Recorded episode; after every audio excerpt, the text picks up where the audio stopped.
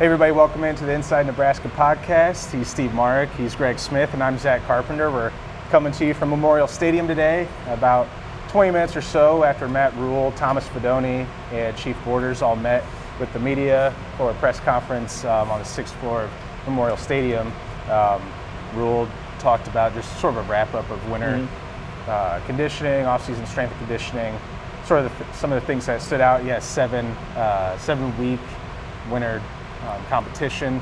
And Fidone was the captain of the, the winning team, and Chief Borders was co-winner of uh, the individual most points. So sort of just a wrap up of all of that. But guys, what did you uh, take away? What are your, some of your key thoughts from uh, from today's media availability? I thought it was awesome that they're really making this this off-season winter conditioning program about competition, and it, it gets guys more invested in it than I than I think just maybe getting them in shape. It's all about competition and guys beating guys and seeing who's who's faster, who's stronger, things like that. When you do it that way, I think you get kids more invested, um, and rather than just telling them to do something because it's you know they need to, I think uh, Rhule is is definitely doing it the right way of making things fun, a competition, and um, at the same time, it's helping the players out too. Yeah, it's a different approach than just coming in. Like you are going to have to do winter conditioning anyway, right? Yeah. But you're going to have to, a nice approach to it, to where it's fun. You have some competition, but also the team building aspect of it.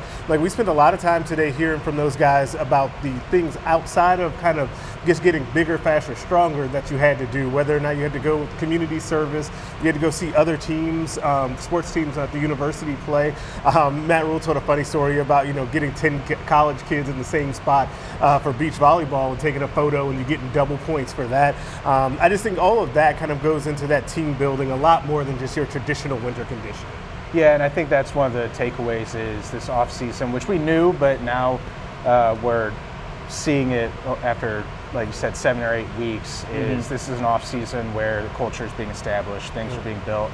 Uh, like I think you guys mentioned, eating lunch in the cafeteria, yeah. eating meals right. in the cafeteria together, even even something as granular as that, where these little things all add up and um, I know I've uh, kind of talked about this um, uh, before. Is Jeff Ekstrom, our staff writer inside Nebraska, wrote really in-depth, long-form feature about Rhule's time at Baylor, how he built that program up and his mm-hmm. tenure there.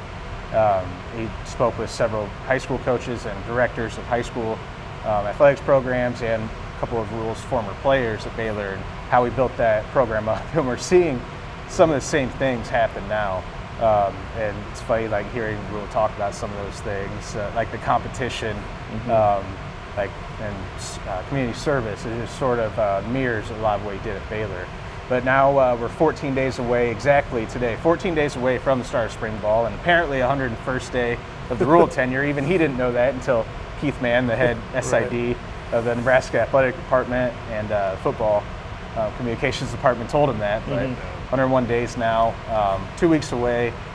I don't know if there's something specifically from the two guys we talked with today that uh, you're thinking about as we are now two weeks out. Yeah, we saw Thomas Fidone and Chief Borders, the transfer from Florida. Really, two in, super intriguing, at least in my opinion, guys this spring. Um, I'll, I'll, start with Thomas. They might make that top 30 intriguing. They might. They, they might. They might, they might be top 10 picks. I don't know. yeah. um, but yeah, let's just start with Thomas Fidone. He's a guy that a lot of people are interested in from Lewis Central. Everybody knows four-star prospect. Um, you know, we got to talk. got that fifth star. Yeah, was as the close. recruiting guy, I got to throw that. Was close to the to the fifth star, but um, yeah, he talked today and was really comfortable up there. Was very open and engaging with with his discussions, and um, you know, I I wanted to talk with him about you know his progress being made, how comfortable he is as a route runner, um, and his off-season work. Uh, he's at 6'6 right now, but um, he told everybody he's around 250 pounds right now. So, like the work, the work ethic is not going to be a problem with Thomas Fidone or Chief Borders, by the way. Um, but uh, yeah, Thomas Fidone was very, very cool up there. He, he talked about how tough it was um, coming back from those back-to-back non-contact knee injuries suffered in consecutive springs, which is just brutal for somebody to go through. But um, I think he has the right mindset to go through it. He mentioned, you know, he he's never wavered in his um, I guess, potential, his how good he thinks he can be on there. He mentioned the Mackey Award, which is pretty good. Um, he mentioned that he still thinks he can be one of the best tight ends in the country, which is odd coming from somebody who hasn't like who's played in one game in his college career through two seasons. But when you look at Thomas Fidone, all the work that he's put in, what he could possibly turn into, I don't think it's out a stretch of the imagination to think that he can become that. No, absolutely not. And I thought with those two guys that got picked to be up there as players today, you saw two really interesting things. You saw a guy in Fidone that has gone through a lot already in yep. his time at Nebraska and was part of kind of that last crew that was supposed to bring Nebraska football back. And then you go on the other side, you get Chief Borders, who's yeah. come in as a transfer, who's part of this new kind of Rhule regime, even though Rhule himself would not say that it's two separate things and you never want to paint it that way. Um, it's just really interesting to see those two sides. And you see Borders and then Steve, you and I have talked about this kind of off camera. Like his personality was always mm-hmm. going to be infectious. People got to see that today. He talked about TikTok, his love for being out in the community, and why that's important as well. I thought he was really good up there too, mm-hmm. as someone that gets to be a part of that new era for Matt Rhule and kind of the new style of player that he's going to have to not just be football players, as Matt Rhule himself said. Yeah, I mean. It, obviously Chief Borders has a brand. He's aware he has a brand, and he's very comfortable behind a podium and a microphone. Oh, yeah. um, but on the football field, he also fits the kind of linebacker that I think Tony White in his uh, in his defense kind of wants to start bringing to Nebraska more often. He's 6'4", 240 pounds. He has the ability to play at the second level as an inside linebacker, or he can roll down to the line of scrimmage as an edge rusher. I think that's where we're going to see this fall from a guy like Chief Borders. Just, you know, fans are really hoping this guy hits because if he does, big time fan yeah, favorite so potential. potential. He's got the awesome first name, the, the nickname Chief.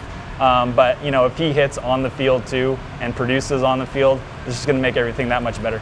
Yeah, I think. I mean, you just touched on it. There is why having those two at the podium at the same oh, yeah. time, or one after the other on the same day, is uh, just an extra intrigue because those two, two guys, like we said, top ten most intriguing yep. on the roster because of how much potential is there.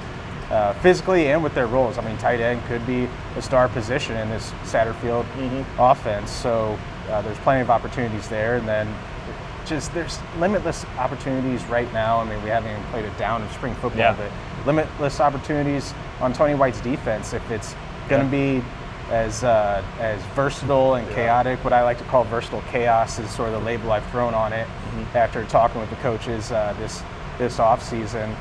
Is there's just so much loaded potential for guys to be flying around. It seems like there's going to be interchangeable parts, a lot of rotations, and uh, fast fast tempo for how much a defense can be, I guess, uh, to try and mm-hmm. match an offense or switching guys out in rotations. But um, I don't know. Is there any other extra thought you guys have? My last one is I just I asked about quarterback recruiting um, with uh, Dylan Raiola, the five-star clear-cut number one target uh, for Nebraska in the 24 class of the position or any position um, in that recruiting cycle, and uh, asked what sort of the strategy was for quarterback recruiting in this class specifically. When you have a high profile recruitment like that, that's going to be going deep into the recruiting cycle, whether it's the summer um, or possibly even into the season, mm-hmm. uh, depending on how, how long that recruitment lasts. It's like, what's your strategy when you have one guy there um, and quarterbacks like to be traditionally the first to commit in the class,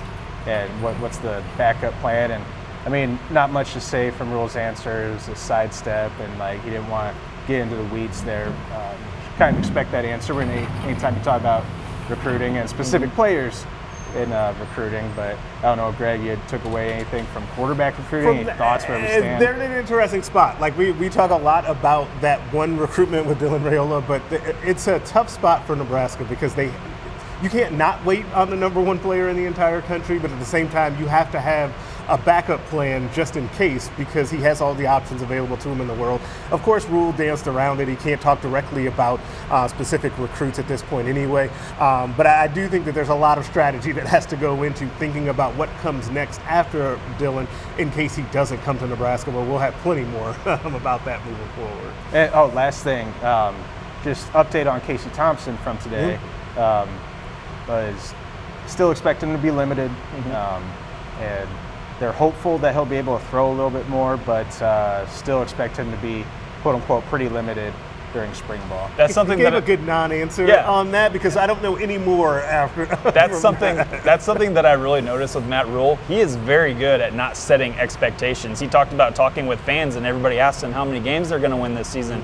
He says, "I don't know. I'm not going to put a number on it. We're just going to get better every single um, day. We're going to get one percent better, which is the cliche. But I think Rhule truly believes it, and he's playing it right by saying um, he's not putting a win total on this season. He's not putting." any expectations on what Casey Thompson is going to do, how much he's going to do. He doesn't know when he's going to start throwing, um, and I think it was awesome that he said that because um, maybe only Casey Thompson knows that, and, and, and his uh, trainer knows that. So um, I, I think it's good that he's not setting expectations and maybe leading people to believe that um, something is going to happen this season that uh, might not happen. So That leads me into my final point, which I really found interesting from Matt Rhule. He's talking about how much he loves practice, right? Um, that is the sort of thing to me that can bleed into the team. Even if Matt, like, I do believe him. I believe Yeah. that he actually loves practice and he can't wait for this time of year. But if your coach loves practice, you better love it too. Otherwise, you're not going to play, right? So I think that, that it's another little psychological thing um, in terms of him building the foundation of the team. I thought that was really important. Yep, and speaking of the practice, uh, he said that they're going to get physical, Yep. pretty physical uh, throughout the course of spring ball, which, uh, again, like we said, is two weeks away as we stand here today. March 20th is the first spring practice, leading up to the April 22nd spring game as the 15th and final practice. And uh, we'll be covering that uh, extensively on the Inside Nebraska YouTube channel. So I encourage you guys to like and uh, like this video, subscribe to the Inside Nebraska YouTube channel. We've got nebraska.rivals.com where uh, we're going to be having plenty of written coverage about this press conference and plenty more about uh, Nebraska spring ball. Obviously, the recruitment of Dylan Raiola and plenty more from uh, Greg Smith on uh, that front. So uh, make sure to subscribe again, nebraska.rivals.com. For Steve Marik, for Greg Smith, I'm Zack Carpenter, and we'll catch you guys again next time.